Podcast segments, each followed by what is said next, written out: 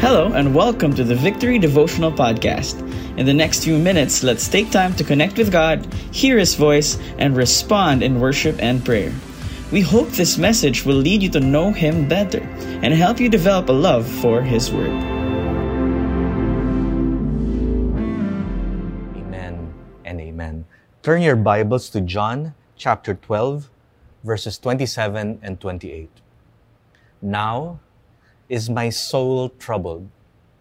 And what shall I say? Father, save me from this hour? But for this purpose I have come to this hour. Father, glorify your name. Then a voice came from heaven I have glorified it, and I will glorify it again.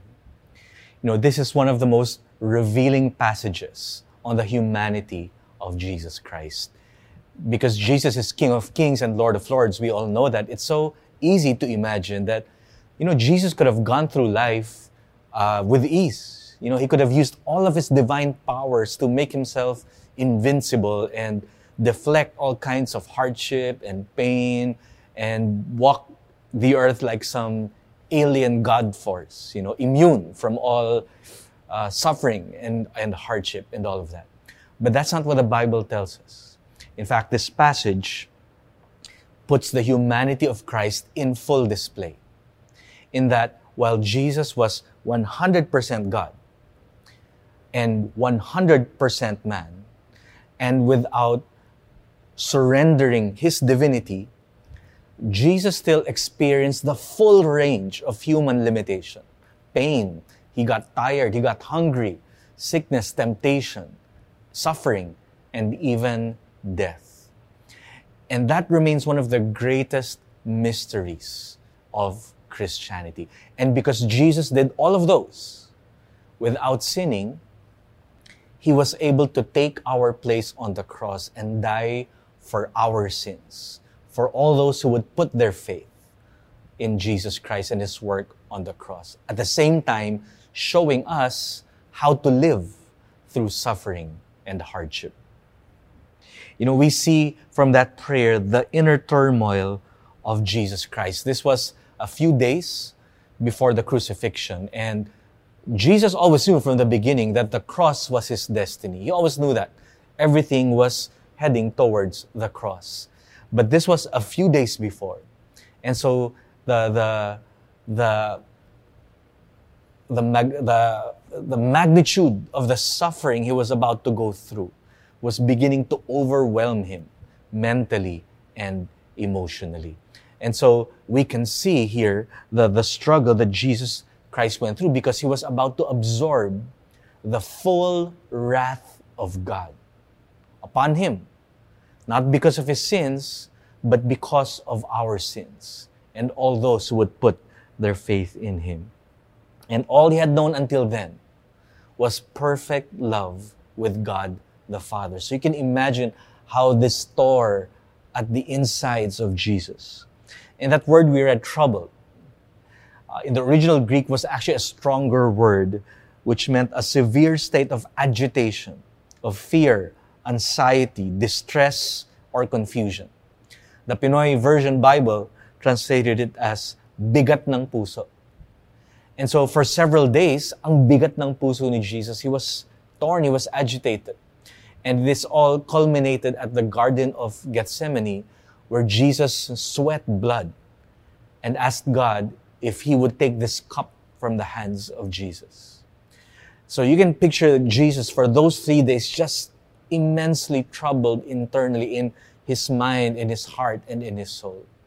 And the closest parallel I could think of today would probably be just imagine Afghan underground believers now after the Taliban take over. And they're dreading the inevitable knock on their door. And when that happens, you know, the, the surely, um, most probably the persecution that would follow, torture, and possibly even death.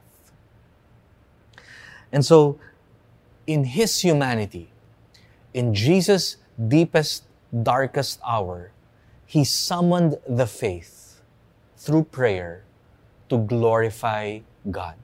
And again, he said here, Father, glorify your name. In other words, even in his suffering, he asked that God would be glorified. And again, at the Garden of Gethsemane, Jesus' prayer was, Nevertheless, not my will, but yours be done. This was no religious prayer. This was a, a gut, a, a, prayer from his gut. This was from his innermost being. Because it was suffering for the purposes of God. This was suffering out of obedience to God. So Jesus wasn't asking for deliverance. He had to go through this suffering. He was asking that God glorify himself through Jesus' suffering. And we're all familiar with the hardship. We have all lived through for most of our lives natural calamities, political instability, social injustice. And those are things that we can go to God for, for deliverance, and we should. But there are hardships that we go through out of obedience to God or as a consequence of the purposes of God in our lives, like persecution or consequences that we have to pay for for standing our ground based on our convictions. And while it's clear that we are doing the right thing, that we are pleasing God, it doesn't reduce the inner turmoil in our hearts and in our minds. I have a friend now who is being forced by his company to do something that violates his Christian convictions. And he knows what to do. He won't. Eh, he will stand his ground. But that, does, that doesn't lessen the fact that, that he's going through a stressful time right now and basically risking doing his job.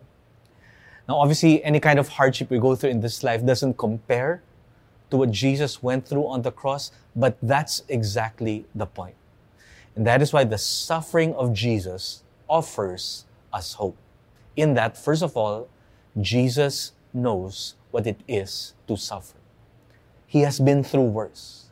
And so the scars of Jesus were not just physical on his palms and his side, they were emotional as well. He, he, had, he carried a bruised heart and a bruised soul and a bruised mind. Jesus knows what we're going through. But second, the Bible says the same power that raised Jesus from the dead is available to us in the Holy Spirit. In other words, the resurrection power that vindicated the cross, that helped Jesus overcome the suffering, that turned the cross into victory, is available to us through the Holy Spirit. We can overcome this suffering.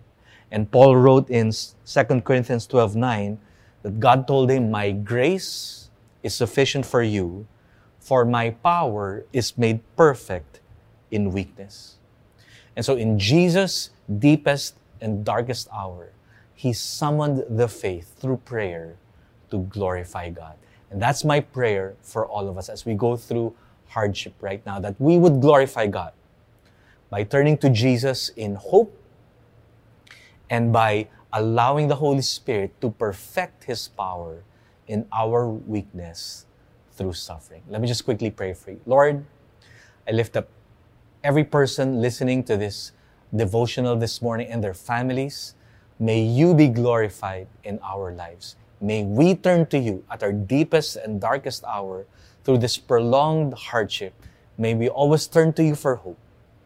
And into the Holy Spirit to empower us to overcome this suffering and bring glory to your name through our lives. In Jesus' name, amen and amen. Let's worship Jesus Christ once more. Holy,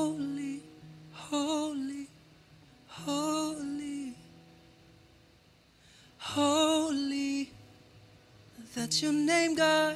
You are holy, holy. who was, who is, and coming. Holy,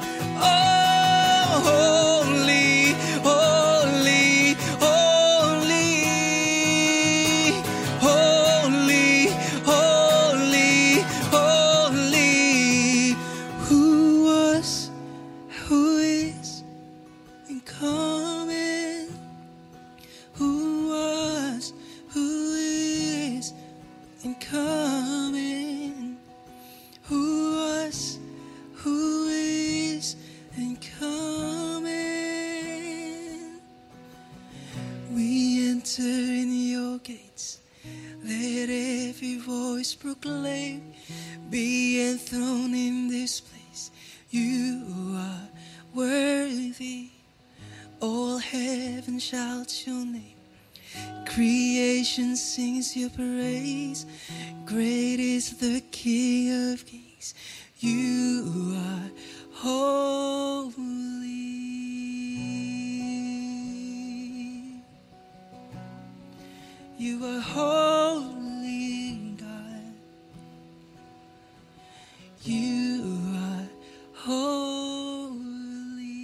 Amen. So allow me to bless you before you uh, before you leave this morning.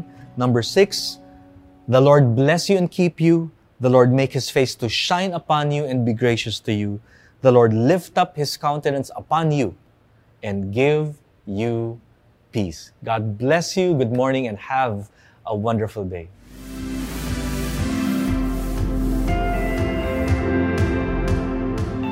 You've been listening to the Victory Devotional Podcast. Thank you for joining us today. We hope this helps you build a habit of hearing from God daily. For more messages like these, follow us on Spotify or Apple Podcast.